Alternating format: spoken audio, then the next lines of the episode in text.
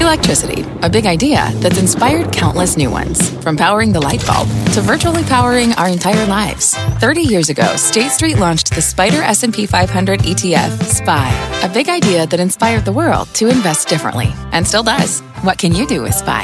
Before investing, consider the fund's investment objectives, risks, charges, and expenses. Visit ssga.com for a prospectus containing this and other information. Read it carefully before investing. SPY is subject to risks similar to those of stocks. All ETFs are subject to risk, including possible loss of principal. Alps Distributors Inc. Distributor.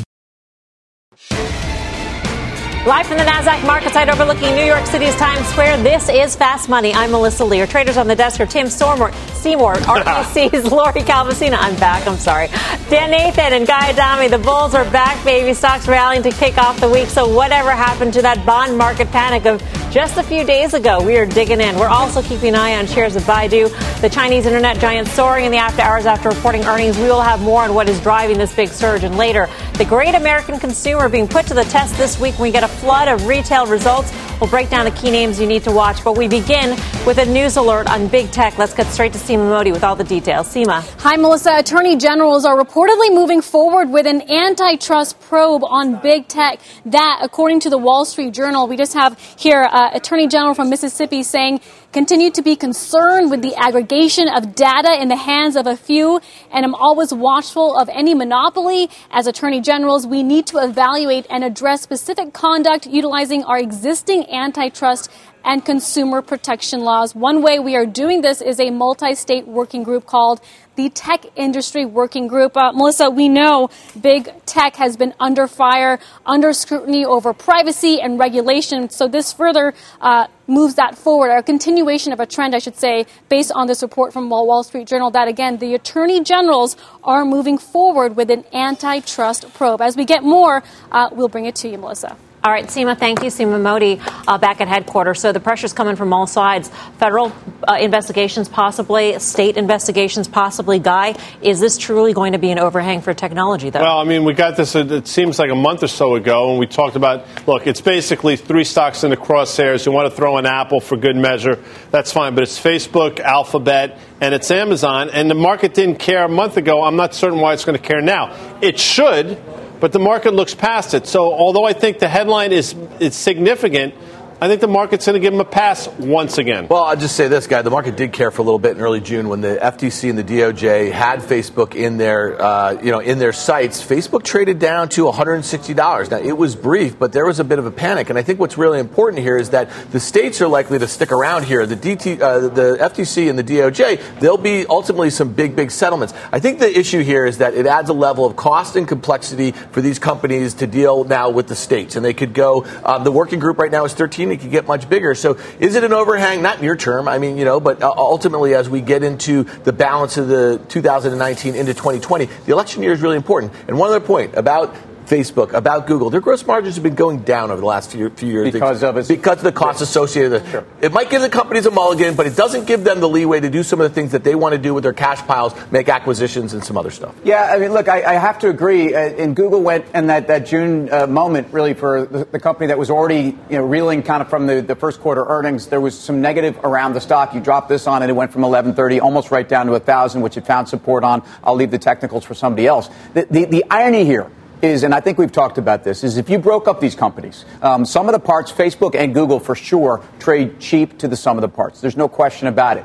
Um, and there's no question about it that you bring in the state AGs as opposed to just, you know, a, a, a federal probe or a federal uh, push on some kind. And you, you've certainly raised the stakes. No question about it election year, I think is significant. Again, I think the state AGs need to be on record having said they're concerned about this. You overlay the, the, the, market volatility, Lori, and you wonder, is this going to be the thing that actually is the pressure? Maybe, maybe our moment in time right now is different from that moment in time in June or when, when it was first revealed that all these agencies were actually looking at these tech, tech stocks. Well, I think we're, you know, we're getting closer to the end of the year. You're starting to see some mutual fund year ends come up in October. Um, so people are in that part of the year where they're thinking about taking some profits on things that have made really big gains. You know, I think this tech sector regulation issue, it is just not going to go away. And yes, the street has been somewhat unworried about this, but every time we get one, one of these bits of pieces of news, it seems like the worries pile on a little bit more and a few more people start paying attention. So I think this is just the beginning. I think, and I just, you know, Lori's, her point is important because I think there's two components of the risk here. Mm-hmm. One is a, a, you know a cost of regulatory environment that has changed, and we still don't know where that's going. Lori's right; it's going to keep going. The other is truly a cost on data and protecting data. That's that's independent of what the feds do or the states do. This is hackers. This is the, the privacy issue. This is actually treating their number one product, your data, with safety and the cost that Facebook still can't tell. Well, here, here's the real irony: is that users don't care. They've demonstrated that. Right. We haven't seen users leave these platforms. We haven't seen advertisers leave these yep. platforms because true. users have left them. So it's a really interesting thing. It's a political football. It seems to be bipartisan, and to Lori's point, it's going to go on for a while. There's no simple resolution. Yeah, I don't want to discount what Dan's saying at all. My point was, listen, Facebook went from 180 to 163, I think, on June 3rd, and then it spent the next month going from 163 back to 210 or so. So yes, it cared for that brief moment of time. But with that said, not all that much. I do think this is an important headline. Without question, I thought the headline a couple months ago was important.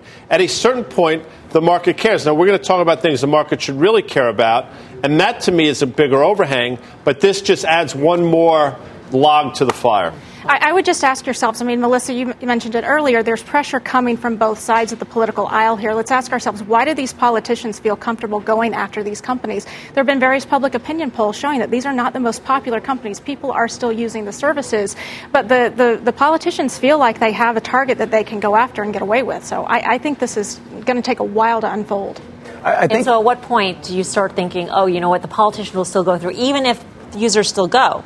It's got to it's got to catch up at some point. No, I mean, well, yeah, but the issue is, what if it becomes a cost to you know, like none of us, you guys just go through your user agreement, you click on it, you move on. We, we don't care. I mean, that that's kind of the right. point. So there's no damages on the consumer's front right now, and I mean, I think that's the really big issue. Here's the market impact of all this, which is that if you think about where we've been since either the May tweets, really, you know, May May 3rd or whatever that weekend was, where we went into after a nice run and the market's been struggling, and, and really since that time we've had uh, actually since really since, since well in August we've had four moves of four percent plus or minus. But, but mega cap tech has actually been a place to run to. It's been a place of safety, yep. and especially as companies have reaffirmed, even a Google, which, which at least in their second quarter numbers gave you a little bit more insight into the areas that you're concerned about and their gross margins. Right. Uh, this, the market doesn't need this right now. Wait, but that leads me to my next question, Guy, and that is, you know, prior to earnings season, everybody said that Alphabet would be the most vulnerable when it comes to any sort of antitrust regulatory scrutiny. And here we are. We are off of the report, the earnings report. It was a solid earnings report. It sort of re rated shares of Alphabet. So is that concern, the regulatory concern, less?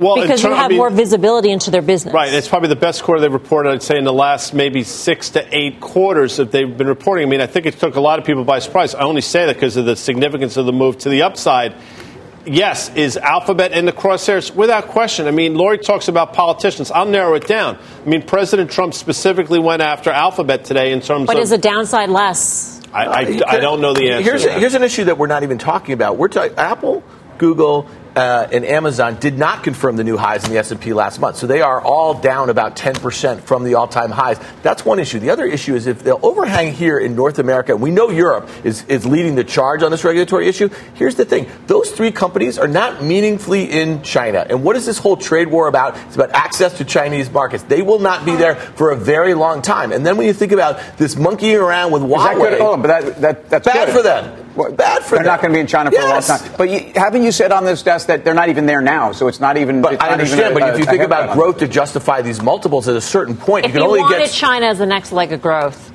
So you may not get it for a while. Look, I, I, I don't want to go there. I just want to I, I think we all agree with Huawei. this. What did we see? What did we see from Huawei last last week? They, they announced a operating system to run on Android phones. You know, and this is something that this is all the whole China 2025 or made in 20. Mm-hmm. They want they don't want to be reliant on us anymore, and they want to regulate what they want to regulate, and they want to censor what they want to censor. So you do not have that leg of growth for these companies in China. We've seen these headlines before. I think this is what Guy's saying. I, that would be my final comment here. I'm concerned about it, but that's not going to change the trajectory tomorrow. All right, let's turn back to today's big rally. Stocks surging today as bond yields bounce off their lows. But this might not be an all clear for the bond market. If you watched the show last week, you'll remember our next guest said we are hardly out of the woods when it comes to the rate shock. You could probably make the case that we're probably closer to a yield low around the rest of the world. But in the U.S., it looks like it's early innings for rates to fall because we're so far behind everybody else. Let's welcome back in Jim Bianco, president of Bianco Research. Uh, Jim, great to see you again. Thanks for having me. So equities are basically telling us, you know, I mean, they're back to practically where they were before. Nothing to worry about. Um, bonds also, Jim. So, so what gives? Well, bonds give bounce back, but they're lower than they were last Monday when they made a new all-time low. Prior to last Monday, the all-time low in bonds was 210. We're at 209 right now. They had a great rally over the last 10 days or so. They fell 60 basis points. You got to go back seven years to find the last time they had a rally that big. And this is one of five or six rallies of the last 30 years of this size. So I'm not surprised that they're kind of bouncing around. I still think the path to least resistance for bond yields is lower unless Jay Powell comes out and opens the door for a 50 basis point cut uh, at the September meeting. If he does that, possibly we could have a low in bonds. But short of that, if he comes out and he's not dovish enough, we could have another plunge in yields as far. That's what the market's trying to tell us right now. What kind of plunge are you predicting, and is it the same sort of degree of, of sell off in yields um, that you had predicted before, or does the bounce back change your view of the bond market and where it's headed? No, the bounce back doesn't change my view. Let's keep in mind now that interest rates is a relative game. The rest of the world matters. 60% of sovereign bonds or treasury bonds around the world are negative yield. Sorry that matters. There's only two interest rates that have a 2% or higher yield left in the world the Fed funds rate and the U.S. 30 year bond.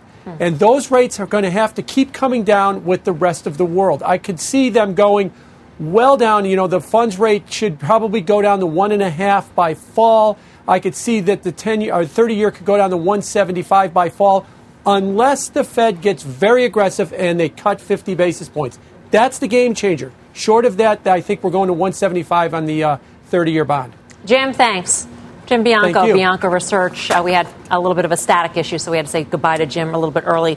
Um, do you agree with Jim? 50 basis points is the only thing that's going to cause the bottom in, in, yields. It's interesting he says that. I mean, I would say the Fed has no control over yields at this point. I mean, you would like to think that the Federal Reserve somehow controls things. I don't think they do. I don't think any of these central banks do, although they think they do. In terms of what Jim said, 25% of all sovereign bonds have negative yields. That's not bullish in my world. Obviously, the market's looking past it now. The last four days in the equity market has been very good, but the problems that got us in market in turmoil last week didn't magically go away today.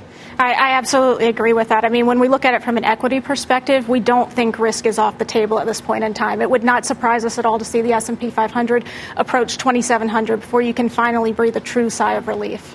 I'm curious, Lori, because we have so many strategists who say lower yields are great because it provides you a cushion for valuations. Yeah. And at some point, we cross that line. Yeah, I, I think we've already crossed that uh-huh. line. I mean, we, we do generally see that when rates are coming down, that PE multiples go up. But guess what? When we hit the 30, 25-ish top in the S&P earlier this year, we did basically all of the multiple expansion we deserve to do in this cycle. You have to remember the market has been pricing in lower rates um, and cuts from the Fed ever since January. We kind of got into that easing rally mode.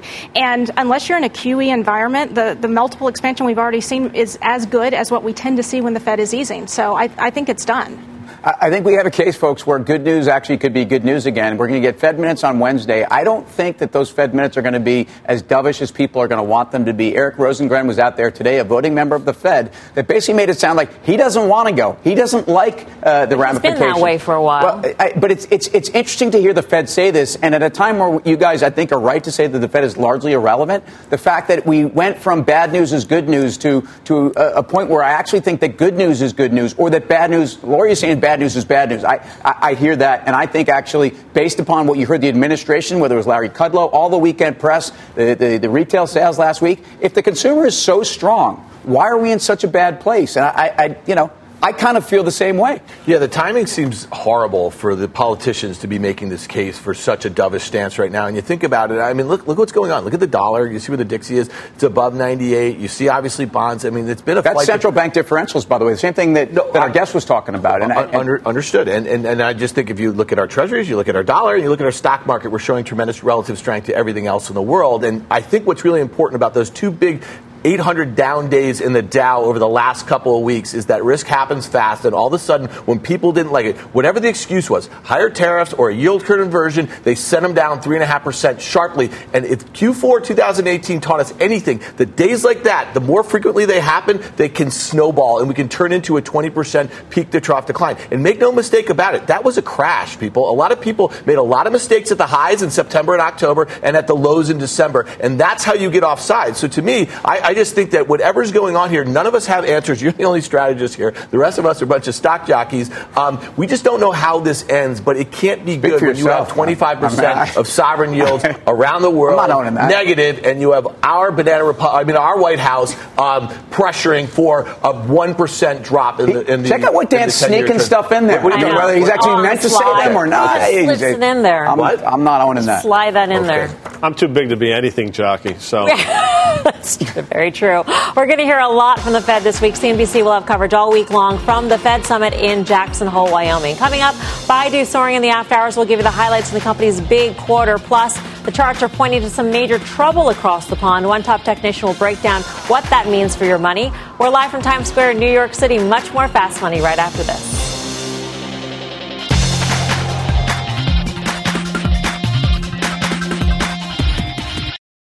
Wouldn't it be great to have all your investment and retirement accounts in one place? Yahoo Finance, our sponsor today, makes it easy. I use it to put my investment account and 401k accounts into one hub and get expert tips that help me confidently manage my money. For more than 25 years, Yahoo Finance has been the brand behind every great investor. Whether you're a seasoned investor or are looking for that extra guidance, Yahoo Finance gives you all the tools and data you need in one place. They're the number one finance destination, producing a holistic look at the financial news cycle, including breaking news, original editorial perspectives, analyst ratings, independent research, customizable charts, and so much more. Securely link your brokerage accounts for a unified view of your wealth, including 401k and other investments. A comprehensive perspective is what sets apart great investors, and it's how Yahoo Finance ensures you have the insight to look at your wealth in its entirety. For comprehensive financial news and analysis, visit the brand behind every great investor, yahoofinance.com, the number one financial destination, yahoofinance.com. That's yahoofinance.com.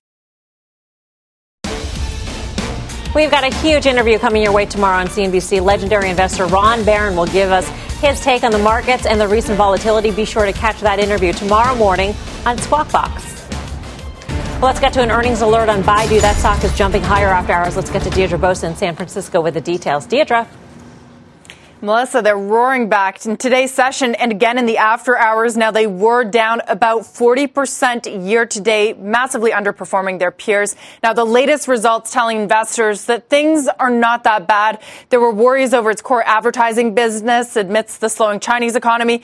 We saw another big Chinese tech named Tencent face headwinds in its ad business as well. Baidu is China's dominant search engine, but it was slow to capture mobile growth. So it's been facing this growing competition from newer entrants like Baidu ByteDance, and it's been investing heavily in new areas for its next phase of growth, like artificial intelligence and video streaming. Its smart speaker sales now third globally behind Amazon and Google. Baidu co-founder and CEO Robin Li said in this quarter's release that its operating system is in more than 400 million devices. Still, though, Baidu has a long way to go to catch up with its Chinese internet peers. E-commerce giants Alibaba and JD.com reported last week growing revenue 42% and 23% year over year respectively.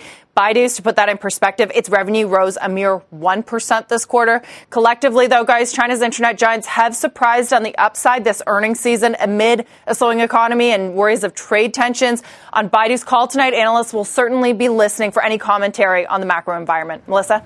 Deirdre, thank you. Deirdre Bosa in San Francisco. Tam, where do you stand on Baidu? Uh, Baidu is really cheap. Okay, if you look at it on a trailing 12 months, and I, I, do it for this company because this is this company in the last 12 months has had so much thrown at it in terms of concern around the margins. It's 12 times trailing, um, and, and, therefore at least gives you some perspective what the street has done to the expectations, which at least they told you today. Uh, they beat revenue slightly. Video streaming, iQiyi, is a is a major service, um, and I would just say that the mega cap Chinese tech names are very interesting. And watch watch uh, Alibaba around around 180 because it struggled up. It's up almost 20% in the last 10 sessions alone. Um, and you're starting to see some of these names begin. That's a key resistance level. Baidu is more akin, though, to an Alphabet. Yes. And an Alibaba and a JD.com are more akin to an Amazon, let's Correct. say. So what would you rather be in? Something that's Oh. directly. Oh, that's like a Would you rather bat- isn't Would you rather? Isn't it? I slipped that right in, Would just you- like you slip your stuff in, Dan. Um, would you rather be more exposed to the Chinese consumer directly or to something more driven by advertising? Oh, I, I think the Chinese consumer directly for the very reason that I think the Chinese have a lot of um, monetary and fiscal policy, you know, easing to do if they really get into a jam here. So to me, you know, Tencent is down 20% from its recent highs. We know that Alibaba's down. Baidu's just gotten destroyed. I mean, the way I think about it, I'd rather go for the gamers and the uh, e-commerce players, and that would be Tencent, and Baidu. Right. Tim is 100. I mean, valuation in Baidu, yeah, it's absolutely cheap, but this stock is down 60%, even with the aftermarket's move from the high we made June of 2018. That's a pretty significant drop. And if you go back and look over the last year, year and a half or so, every rally of this magnitude has been met with further selling, and then you have further new lows. So Jefferies just initiated with a $130 price target. Mm, does it get there? I'm not sure. But I think you take this as an opportunity to take some money off the table yet again. Is there value in Chinese equities at this point? Well, well, and I don't know about Chinese equities, but I will say I think the key issue here: are you ready to sort of pound the table on trade warfare plays? And I'm not at this point in time. You know, I don't think you can look at valuation as the guide. I think you've got to look at the news flow. I think you've got to look at how you think the economic data is going to trend.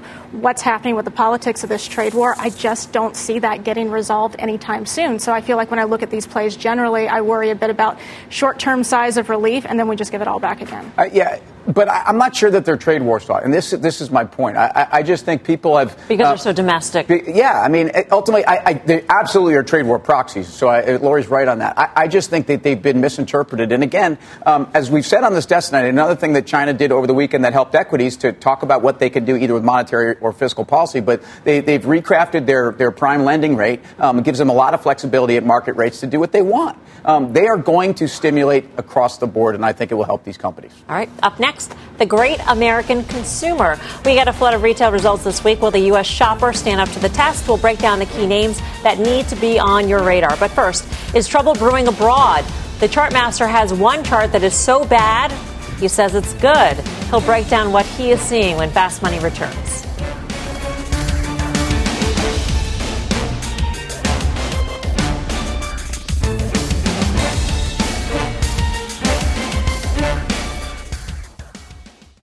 Every day, thousands of Comcast engineers and technologists put people at the heart of everything they create, like Oluseyi, a Comcast engineer who grew up bonding with his dad over sports. This inspired him and his team to create AI Highlights technology that uses AI and machine learning to detect the major plays in a sporting event. So millions of fans have a way of catching up on their favorite sports. Learn more at ComcastCorporation.com. What's on the horizon for financial markets? At PGIM, it's a question that over 1,400 investment professionals relentlessly research in pursuit of your long term goals. Specialized across asset classes, but united in collaboration, our teams provide global and local expertise. Our investments shape tomorrow, today. Pursue your tomorrow with PGIM, a leading global asset manager. Welcome back to Fast Money. Wall Street wrapping up a strong day of gains, and while things might be looking a little better here in the U.S., there's plenty of trouble brewing across the Atlantic. Germany's GDP contracting in the last quarter. Its treasury yields are negative, and now Europe's biggest economy could be forced into fiscal stimulus measures to stave off a recession. But even though things are looking grim, the chartmaster says there is one European giant that looks so bad, it's good. Carter Worth's over at the Plasma. Carter, what are you seeing? Sure, we're going to focus on Siemens, but first let's do a little background work. Here's the Stoxx 600, equivalent to our S&P 500, of course. And what I've done is I've adjusted for inflation just to show how darn bad things are. Right, Germany being the leading uh, bourse here, but you've got all of Europe. And what we know is that the peak in 2000, the dot-com peak, although not a lot of dot-com in Europe, uh, we're still down 37% from. You'd have to go up 8% a year for five years just to recoup uh, what's been lost on an inflation adjusted basis. But let's go um, to actual chart. Forget about inflation. Here's the actual chart. And what, what has happened is we keep failing at this level. Now, of course, the bull would say ultimately you break out. That's not my take on it here. I think we're either just stuck or indeed uh, there's just yet another big down leg.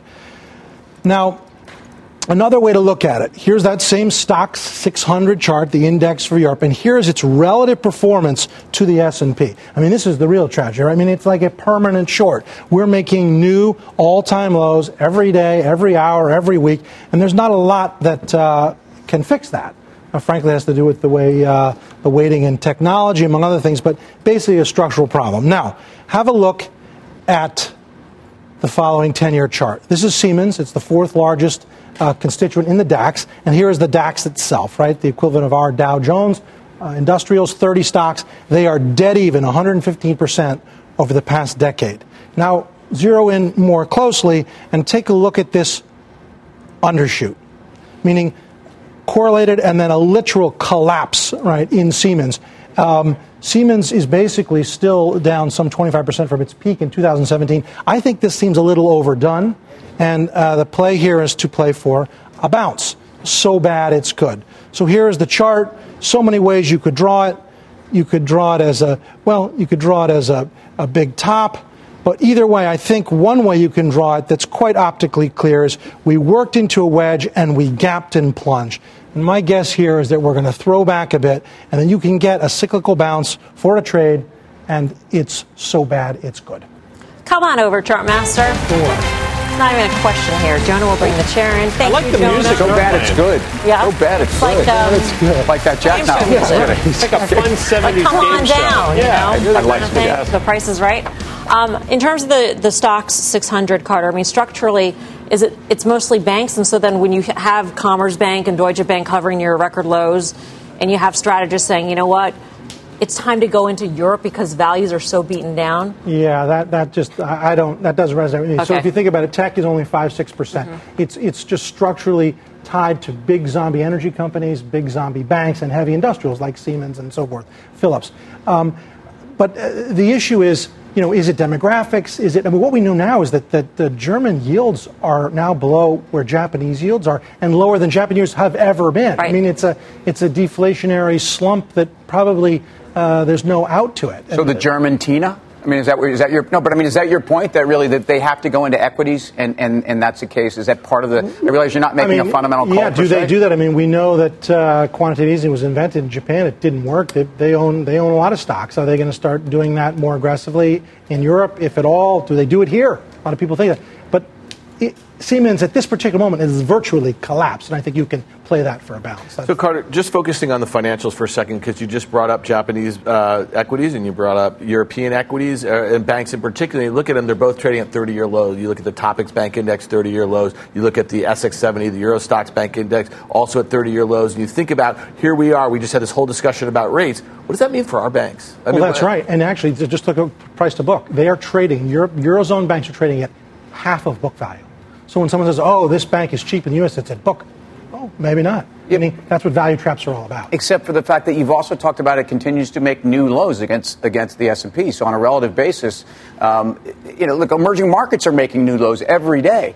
And so, I mean, I, I think saying that U.S. banks are like European banks, unless we go to negative interest rates, is is totally off the mark. Well, I'm not sure. but it's not that. far-fetched bet at this Are, are you just saying that the, I I don't know because you're, you're saying that that um, European banks are a mess. We know that, and therefore any bank in this environment of negative interest rates is a mess. We know that. Which here, on a don't agree with. valuation basis, if you can trade down to book value and another bank can trade at half book, why can't U.S. banks trade at 0.8 book or 0.7 or 0.6? Now, things like U.S. Bancorp, some of the big ones are, are trading at one and a half. Uh, uh, the ones that are considered less risky, but I mean, the valuation is a very gray. But I'm subject. curious, just and just quickly, Guy, and I'll go to you on this. I mean, if you are, have been long pounded the table in terms of Deutsche Bank signaling something more Systemic. sinister and systemic Sinister. for for the European economy, so can you could you get on board being long a Siemens For a if trade, you believe for a trade, Okay. I think I think all Carter's talking about is for a trade. I think Uh-huh. he would tell you that Europe's a mess and will maintain a mess. And at a certain point, if he's right, he'll come back on the show and say, "Here's where you sell the double." That's trader lingo. Deutsche Bank, and I'll and I'll say again, there's a reason why Citibank is currently trading at a discount to tangible book. In my opinion, it's because they have European exposure. And to think that Deutsche Bank does not pose some systemic risk, I don't know that they do, but I certainly don't know that they don't. Quickly, Lori, on U.S. banks. So I would just say the U.S. banks, what we heard in this last reporting season is that if you put yield considerations aside, if you put these general macro recession fears aside, everything sounds pretty good. I mean, Putting the- a lot aside, though. Yeah, I mean, it, it's it, it's a huge issue, but if we suddenly get ourselves into a situation where, okay, the Fed's done its job, they haven't waited too long, all the economic data is on the uptrend. I mean, these guys are really poised to do some strong outperformance, and it does feel to me like on the downside, they've been so de-risked at this point. Okay. We're going to hear much more about the state of things over in Europe. Bank of England Governor Mark Carney will be joining us exclusively this Friday at 5:30 p.m. Eastern Time. He'll just be one of the many big name guests coming your way from the Fed Summit in Jackson Hole, Wyoming. We've got full coverage all week long right here on CNBC. Plus, it's a bird, it's a plane. Nope, it is the American consumer. Could they be the key to the rally? Our traders will weigh in ahead of a big earnings week for retailers. Stick with us. Fast Money's back right after this.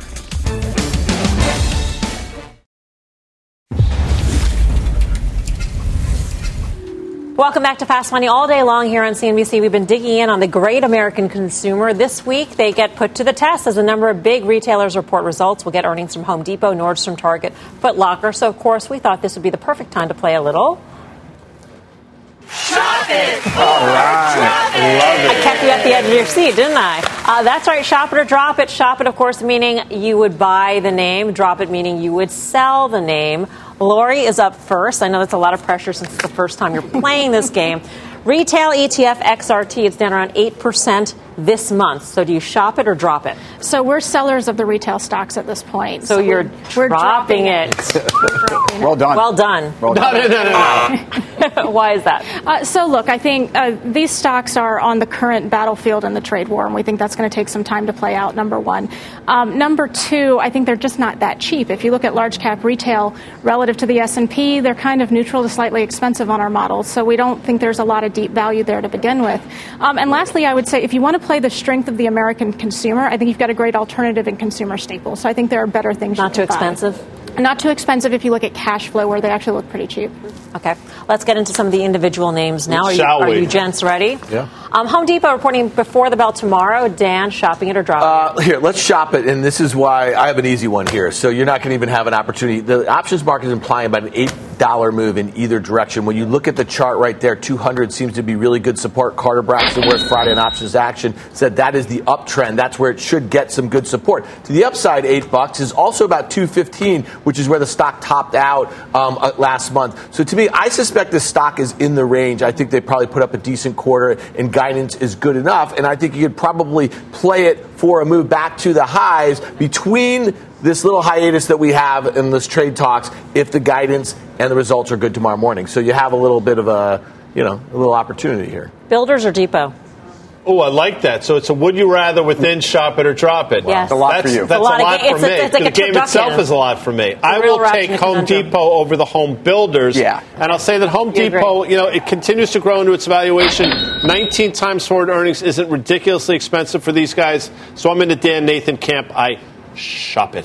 All right, let's move on to Target. Big retail winner this year, up 31%. Tim, shop it or drop it? Uh, I'm going to drop it. I, I just think that there's too much pressure on these guys. I think Target's had a great run too. It's kind of a victim of its own success, but on a relative value, that they are. Look, they are getting well, a little late on my drop it. Um, yeah, my red bag is is getting kicked to the curb because I, I think if you look at the comps, they're also becoming more difficult for this company. Uh, if you look at what's going on in terms of tariffs, also the labor component of their business, I think there's a margin issue, and I think it's a way there's way too much store space in the big box retailers for, for them to, to not have margin degradation. I mean, talk about the crosshairs of the uh, tariffs here. Yeah, and I, and I agree. And I think if you're looking at Walmart's results last week and you want to try to extrapolate to Target, I think these are two very different companies. When you think Walmart gets half of its $500 billion in annual sales from groceries, Target looks a lot more like one of these atrocious uh, department stores. So to me, I think that if the trade war stuff does come back on, that's where Target will be felt. Atrocious. Yeah. It looks more and more. I like that. Yeah. It's, it's strong. See, I think the valuation suggests it's priced in already, so I might be the lone wolf on this desk and would say shop it just because. Just because. All right. Well, you get your own here. Oh, I like this game. Nordstrom reporting later this week. Shop it or drop it. Well, 10 year low in Nordstrom's over the last week or so. I mean, all the problems they've been facing is everything we've talked about now for months. People say valuation's compelling. Well, it's been compelling for the last three years. That's not the story. The story to me is a huge short interest in the name. If they say anything remotely close to being good for Nordstrom's or Nordstrom's Rack, I think the stock goes up. We've seen it before. Also, the chance of them maybe taking themselves private. All, It's very delayed. Delayed today. back. It's like Got a delayed you really back. have to listen, and then this reinforces your. Did that I was just startle you about to guys? say all those reasons make me shop it. Then they were going to drop the graphic, but they jumped Do you me. think that- now forget it now. they had their chance. It would have been really well. Drop it again. No, No. no, no it's Let's- not let's- fun now. Let's do one more. All right, let's let's give it All right, another go. let's- TJ Maxx up 16% this year on deck to report tomorrow. I don't know why it gets a gong. I guess bonus round. Dan, what do you say? Hey, listen, stock, this stock has been really volatile over the last year. Um, it's down about 12.5% from its recent highs. I suspect some of these discounters do better. I think structurally they have very different issues than, let's say, your Nordstrom's that you were shopping. Uh, but I think you can also shop this one um, after the print here. Results are fine. This thing should hold up better than a lot of its um, discretionary brethren. All right, coming up, we're getting fresh headlines on General Electric. We'll bring you the details ahead, plus Lyft shares on a bumpy ride as the stock's lockup period ends. And now options traders are betting on even bigger moves ahead. We'll break down the action. Don't go anywhere. Much more fast money right after this.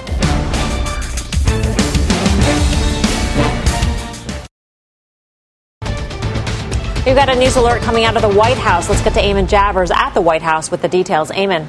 Yeah, Melissa, White House officials now pouring some cold water on that trial balloon we saw floated earlier this afternoon in the Washington Post about the possibility of a payroll tax cut uh, being worked on by the Trump administration. Now, White House official issuing this statement saying, as Larry Kudlow said yesterday, more tax cuts for the American people are certainly on the table, but cutting payroll taxes is not something under consideration at this time. So uh, the trial balloons go up and the trial balloons go down, and this one is definitely going down. But you note that phrasing there, not something under consideration at this time. So that always leaves the door open for uh, coming back to this idea. It seems seems pretty dead for now, though, Melissa. All right, Eamon, thank you, Eamon Javers at the White House. We've actually got some more news here. Uh, this time it's on General Electric. Let's get to Seema Modi at headquarters with this one. Seema. And Melissa, it involves the Kansas Insurance Department, the state insurance regulator, issuing a statement that the Harry Markopolos report alleging fraud at General Electric is, quote, fairly simplistic in nature and doesn't appear to incorporate certain technical reserve considerations that were considered during the department's most recent financial examination as of December 31st, 2017, and the annual analysis review of the confidential actuarial opinion memorandum at December 31st of 2018. This is notable because Markopolos used state insurance records from a number of states, including Kansas, to inform his report and analysis. Uh, shares of GE are flat after hours, but worth noting off the lows hit back on Thursday. Melissa. All right, thank you, Seema. Seema Modi. I'm back at headquarters here. Tim, you're an owner of GE, so what do you make Well, of this? I, I think the, the, the news coming from an insurance regulator is is reassuring. That's I, I don't look. The big issue here is what happens in the second half for their power business. Does that lead to uh, minus one billion or minus five billion? Uh, that's the story here. Getting their aviation business up 35 percent, which is still guidance out there, is something uh, I would still be concerned about. So while uh, I can't know what the accounting irregularities may have been or not at all over the last 10 years. I can tell you about the core business that investors are focused on. And, and I think you know, the, the turnaround that Larry Culp and co. are undergoing, especially in getting profitable power contracts going forward, I think is happening. Uh, and I do think that there's been a surprise, and I think that's a pretty big delta on where we could be, but I think it's going to be closer to one negative. Where do you stand on where this turnaround is? early. I think it's Yeah. you know you're, you're probably you know nine months into a turnaround. It's probably going to take two years, two and a half years. Tim would probably agree to that. The question is, do you give do you give them the benefit of the doubt in month nine, or do you wait it out? I mean, I think he would also admit that the stock has a chance to go lower as well. I think it does. I think Culp's the right guy. I think he will do it the right way. Danaher was a fantastic is a fantastic company. He comes from good stock, but this doesn't change overnight, especially if the market's about to sort of have an, an event. I think GE goes lower from here before it goes higher. You said it's not a time to pound the table and trade war stocks. I don't know if you think that if industrials or GE specifically falls into this category, but certainly they're buffeted by things like a stronger dollar.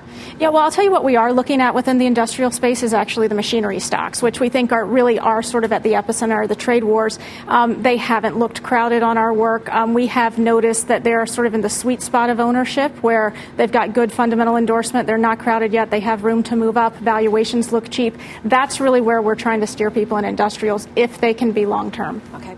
Up next, Lyft's IPO lockup uh, period officially ending today, and that sparks some big activity in the options market. We'll break down all the action. Plus, take a look at our Cramer Cam. Jim is talking to, about today's big rally and where the markets are headed next. That is coming up on Mad Money at the top of the hour.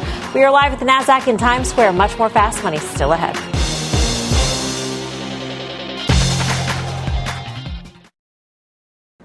Welcome back to Fast Money. The wait is finally over for Lyft insiders who want to offload some of their stock. The rideshare company's lockup period expiring today. It was moved up from next month in a surprise announcement that sent the stock lower. Lyft has lost about 28% since its late March IPO. Let's get back to Deirdre Bosa with more on what is next for Lyft. Hey, Deirdre. Hey, Melissa. Well, that lockup applies to 88% of its shares, so a flood of supply available to now trade from insiders, many of whom have been sitting on paper gains for years and bought at prices far below where shares are now, even after that disappointing post IPO performance. Lyft, however, because it was public for so long, has a wide range of investors from venture capital firms that are more likely to lock in gains now to mutual funds and asset managers that are more likely to hold onto the name for longer. Now, that is true of other high profile tech IPOs this year, like Uber and Pinterest. So, what happens to Lyft in the wake of its expiry could set the tone for others. Ubers will face this test on November 6th, Pinterest on October 15th. Now, if you look at previous high profile IPOs and what happened on the day of their lockup expirations, it's pretty difficult to predict what'll actually happen in the longer term. After a bumpy IPO, Facebook shares jumped more than 12% when insiders were able to sell. Since then, it's been on a pretty steady trajectory upwards, now worth more than half a trillion dollars in market cap. Snap declined 1% on the day its lockup expired. Shares have struggled since then, and even with this year's nearly 200% gain, it is still trading below that $17 IPO price. Lastly, just want to point out Twitter lost 18% on its lockup expiry and went on to trade as high as $73 and as low as $13 a share. So, guys, put simply, and this may be obvious, insiders are going to hold on to shares in Lyft and this year's class of IPOs if they think it'll lead to larger returns in the future. The ride sharing names, they're still working to convince investors that they'll be able to stem losses and get to profitability eventually. Melissa. All right, Deirdre, thank you. Deirdre Bosa in San Francisco. Let's find out more on where Lyft could be headed next. Dan Nathan took a trip into the options market. He's back. Yeah, so interesting, interesting day today, Mel, in the stock. Back. You know, like the stock volume was about four times average daily since it went public back in April, but the options volume was about two times average daily volume. And it was interesting to me. There wasn't too many block trades that caught my eye, but the most interesting thing was the most active strike. It was the April 23rd, this Friday expiration 50 puts, and a lot of them looked to be sold to close, and I can tell that from the open interest coming into today. So it might have been long holders who had bought some short dated puts for fear that the stock could break down and make a new low here. So that's giving some confidence confidence maybe that some holders are thinking that with the stock stability today only down 1.5% mm-hmm. on big volume, that it might be putting in um, a near term bottom. Let's just go to that chart. This is the chart since um, the IPO in April, and it's really interesting. See that circle right there? That was August 7th when the company reported their Q2 earnings. The stock was trading in the aftermarket up 12% on a lot of the metrics that they did really well on. It was a really good report. And then that notice of the accelerated lockup, which just by the way, I was told by banks bankers was in the S1, but people didn't see it, and they had the option to do that right. if it was not in uh, the quiet period. The stock has you know gone down to 51 and a half. It looks like 50 on that chart is a good level. Real quickly, that's implied volatility, the price of options. I think this new shares that can trade now with short interest as high as it were, you may see some of that pair off, and that may be vol dampening. So options in Lyft might get a whole heck of a lot cheaper, especially if it could find some support in this $50 level. I mean, the case could be made that the drop because of the lockup expiration happened prior to the to the lockup expiration itself because of the way it was. That, I mean, to Dan's point, that August 7th release, the stock was trading up to $63 in the afternoon. We were sitting here talking about what a great quarter was. That the only thing that we concerned about, they lumped on this 275 million share lockup coming out today. And we said, you know, you got to take some pause with that, and here we are from 63 to 51. The May low, I think, was 47.17, give or take. I think Dan's right. I think you're getting towards levels now where it becomes very interesting based on that last quarter's release. But it is still 80% of the fully diluted share count. Yeah. What is expiring? I mean, that's crazy. That's it, a huge amount. It is. So uh, if you own this, if you're buying this company today, though, you, I don't think you're buying it for a trade. I, I think you are truly going to be an investor. Um, these guys gave very good numbers. They, they, they fast forwarded their path to profitability. RPAR, revenue per active rider. Guys, you hear that? RPAR? It's a mm-hmm. new term. Is that really a term? As opposed to yeah. RPAR. Revenue per, per active rider. Revenue RPAR. per active Revenue per rider. active rider um, was up 22%, which means they have higher ticket numbers. And I'm sorry, guys, it's a new term. I know we, you know, there's a lot of lingo and yeah, jargon. No, it is for real. Their world. take rates were higher. That's what you're getting to, Yeah. too. There was a lot of stuff in there that gave investors confidence that the story, as a pure play on rideshare in the United States, is kind of working, and they're a bit more focused than their friends over at Uber, who have to think about what does geographic competition look like? What does it look like as they do delivery, as they do a whole host of other things? So to me, I think this story is starting to shape up once you get this lockup, the concern about it out of the way. Right. For more options action, you can catch the full show Friday, 5:30 p.m. Eastern Time. Up next, we got the final trades.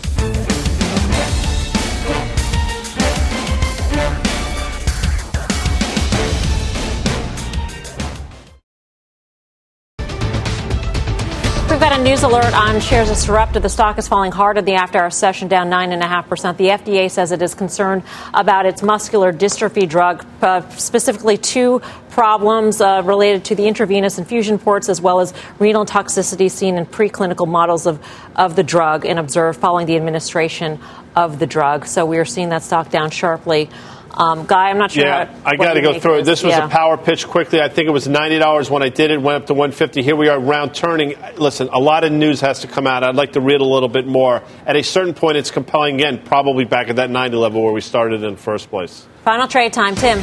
Reminding you of our shop it and drop it segment. Home Depot would be a shop, and again, the, the, the sensitivity around interest rates has been it's been very negative for Home Depot at times, and therefore it's been a tailwind here. Home Depot, take it. Lori Calvasina. We like we like consumer staples. We like the dividend yield. It does well when the Fed's easing. The valuations look fine. It's got low policy risk, not just from the trade war, but also from the 2020 election. Great having you on, by the way. Dan. Yeah, Lyft. I think you want to trade it against those lows from a couple months ago. She tolerated our tomfoolery in the breaks, which is So much of it, too. Yeah. I mean, Dollar so Gen much. into earnings, I believe, on Wednesday, Mel. All right, uh, that is the rest. See you back here tomorrow at 5. More Fast Mad Money begins right now.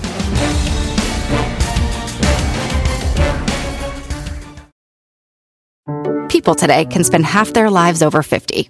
So it's good to be financially ready for what's important to you as you get older, like a family vacation. Or starting your dream business. Welcome to Connie's Coffee. How may I help you? AARP's trusted financial tools can help you plan for whatever your future holds. That's why the younger you are, the more you need AARP. Start planning today at aarp.org/money tools.